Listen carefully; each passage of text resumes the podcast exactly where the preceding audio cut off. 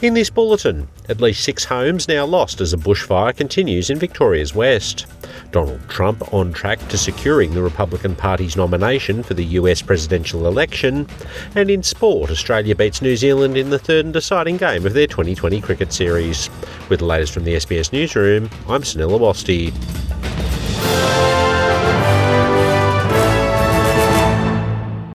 At least six homes have been destroyed as a bushfire continues burning in Western Victoria. More than 500 firefighters are tackling the blaze west of Ballarat that has torn through about 16,000 hectares. Residents of Amphitheatre and Elmhurst have been warned it is still not safe to return to their homes as authorities warn of worsening fire conditions this week. Victoria's Emergency Services Minister Jacqueline Symes says more than 220 impact assessments have been done to date as efforts to suppress the fire continue. Into Thursday, I was with uh, Chief of the CFA Jason Heffernan yesterday. He expressed his grave concern about what may eventuate on Wednesday. Donald Trump remains comfortably on track to secure the Republican Party's nomination for the US presidential election after defeating his sole remaining challenger in her home state. Mr. Trump has easily beaten Nikki Haley in South Carolina. He's won every Republican state primary election so far. Despite the seeming inevitability of Mr. Trump's nomination, Ms. Haley is refusing to withdraw from the contest. Ms. Haley, who served under Mr. Trump when he was president as US ambassador to the United Nations, says she owes voters an alternative. South Carolina has spoken. We're the fourth state to do so. In the next 10 days, another 21 states and territories will speak. They have the right to a real choice. Not a Soviet style election with only one candidate. And I have a duty to give them that choice. Candidates in a federal by election are making their final pitches to voters as the government gears up for its first major ballot box litmus test. The Dunkley electorate is located in Melbourne's southeast. It will go to a by election this coming Saturday. The by election comes after Labor MP Peta Murphy died last December following a battle with breast cancer. Labor holds the seat with a 6.3% margin, but during by elections, the swing in government held seats is generally around 7%. This puts the electorate well within reach for the Liberal Party.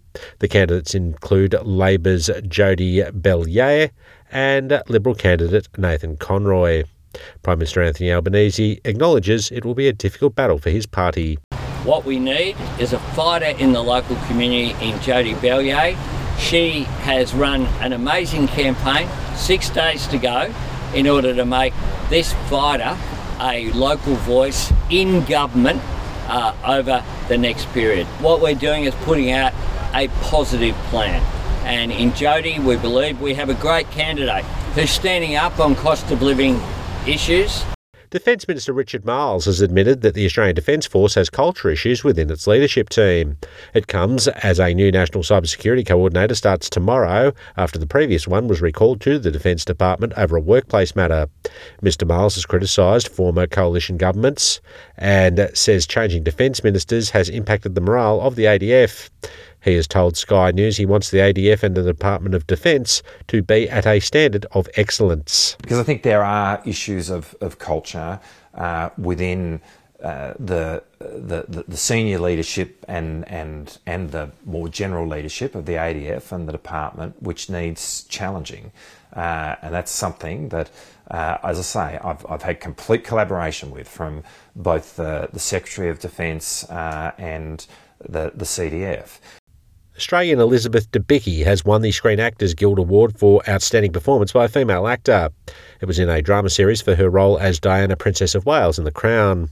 Debicki beat the morning show's Jennifer Aniston, The Last of Us's Bella Ramsey, The Diplomat's Keri Russell, and Succession's Sarah Snook.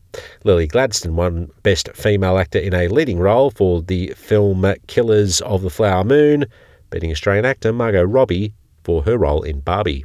In cricket, Australia has defeated New Zealand to win their best of three Twenty20 cricket series in New Zealand, two games to one.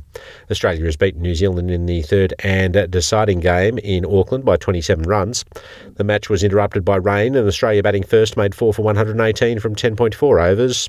Chasing a rain adjusted target of 126 from 10.4 overs, New Zealand could only make three for 98. Australia's Matt Short won the Player of the Match award for scoring 27 and taking one wicket. Australian captain Mitch Marsh won the Player of the Series award. That's the lads from the SBS Newsroom. I'm Sunil Awasthi.